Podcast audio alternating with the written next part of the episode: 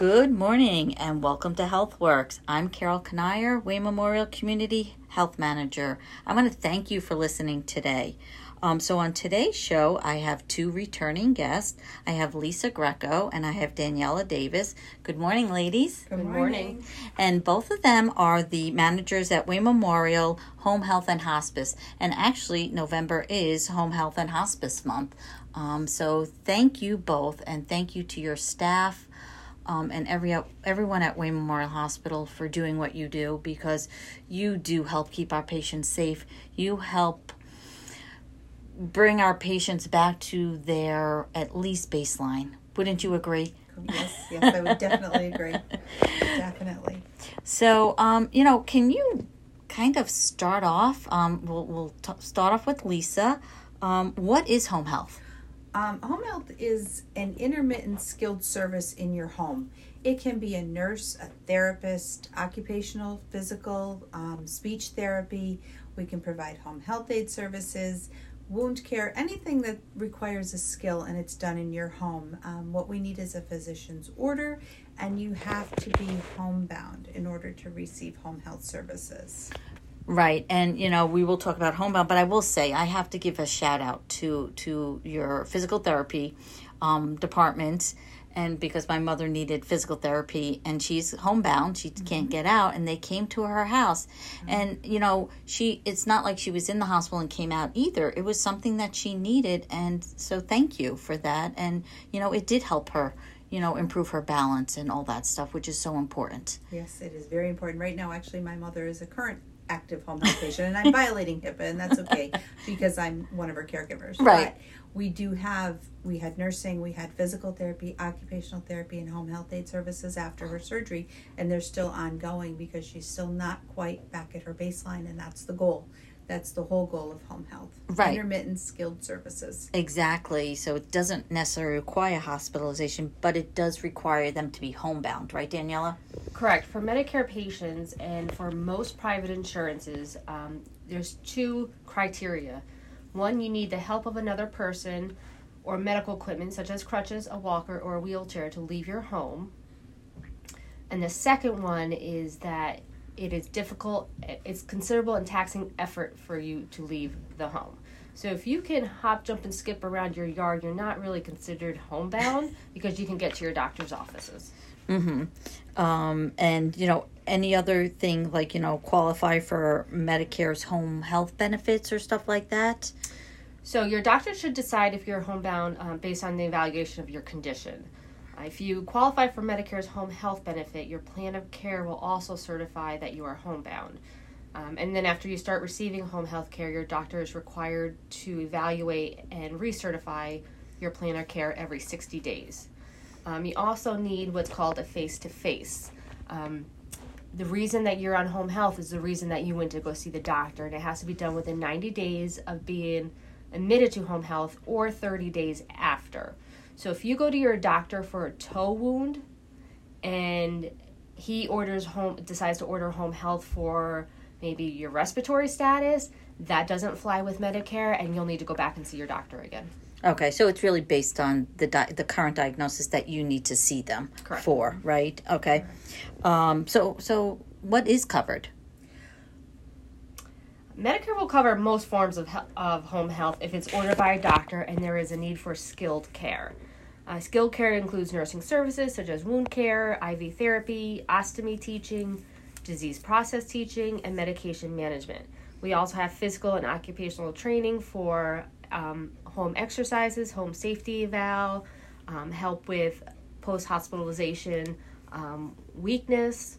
We also have uh, social workers that will help with any social, um, any community issues, and we have aides available uh, for intermittent care. Okay, and you know, again, when someone is admitted, you know, you help work with insurance companies and all of that stuff, right? Correct. Okay, great, great. So, so Lisa, when you know someone is approved for home health and someone comes in, what what can they expect? The first visit um, is is essentially it's a very long visit, um, whether it's done by the nurse or the physical physical therapist, or in the near future, um, Medicare is going to allow occupational therapists to open the case um, depending on the services needed. But it's a long visit. They'll look at your medications. They'll do what we call an OASIS assessment. Um, we'll look at your functional status. Can you get up and walk around? Can you get to the restroom? Things like that. How do you function at home? As well as the skill that the doctor ordered our services for. We'll check your wounds, we'll check your IV, whatever that happens to be.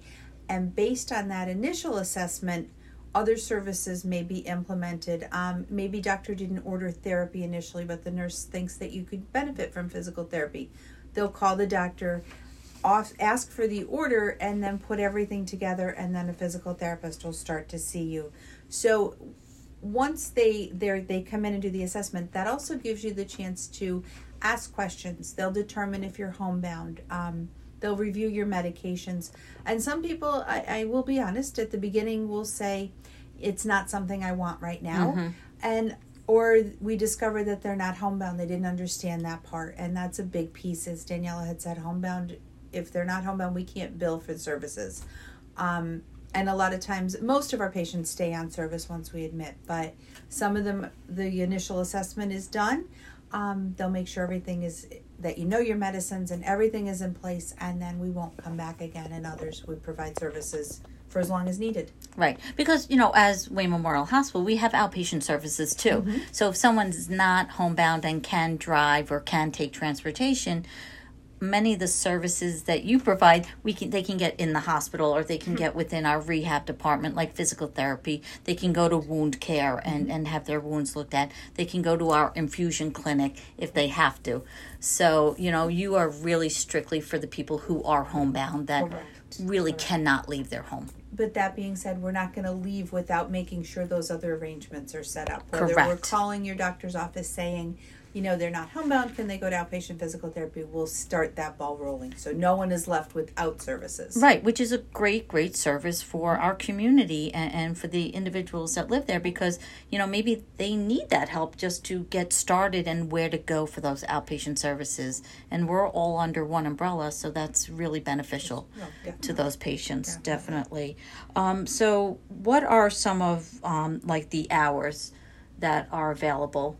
So we're open eight to four thirty Monday to Friday, and then after four thirty we do have a telephone call nurse available to answer your calls and make a visit if needed.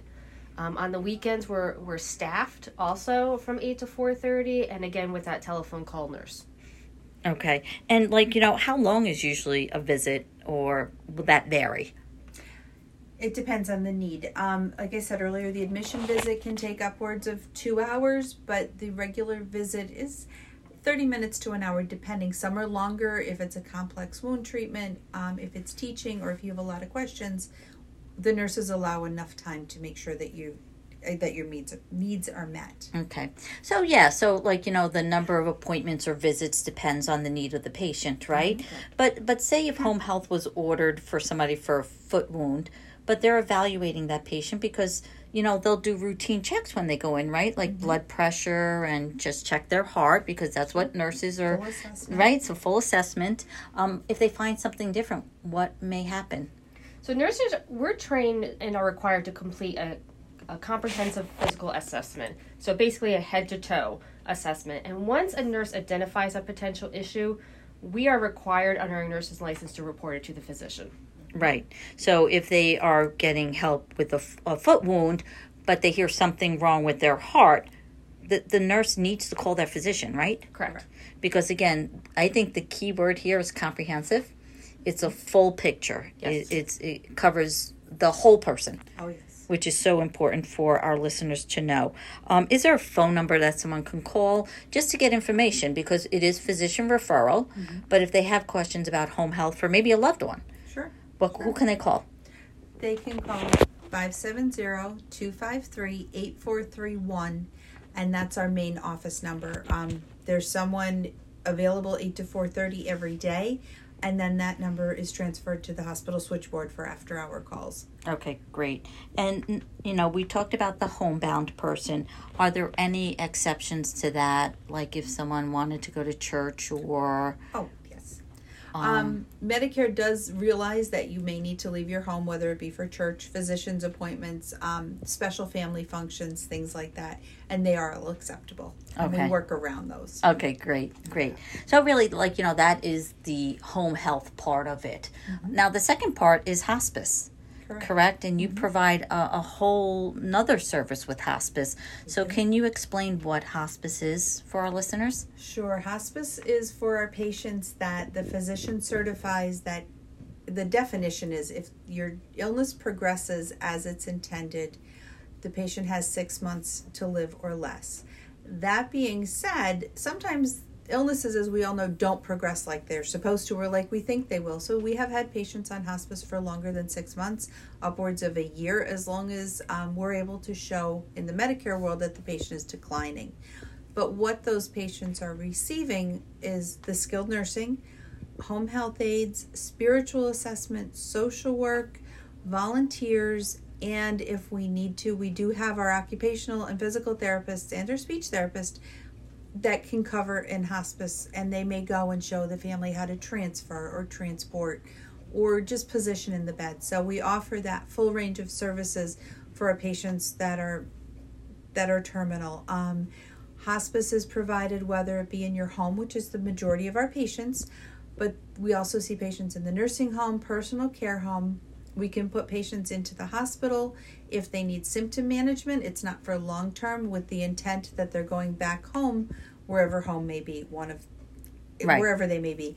Um, and we also have for our active hospice patients, what's available is respite services, meaning they can go to the nursing home or the hospital if the family's going away or needs a little break or something like that for about five minutes, for five days. And then they go back to home again. Mm-hmm.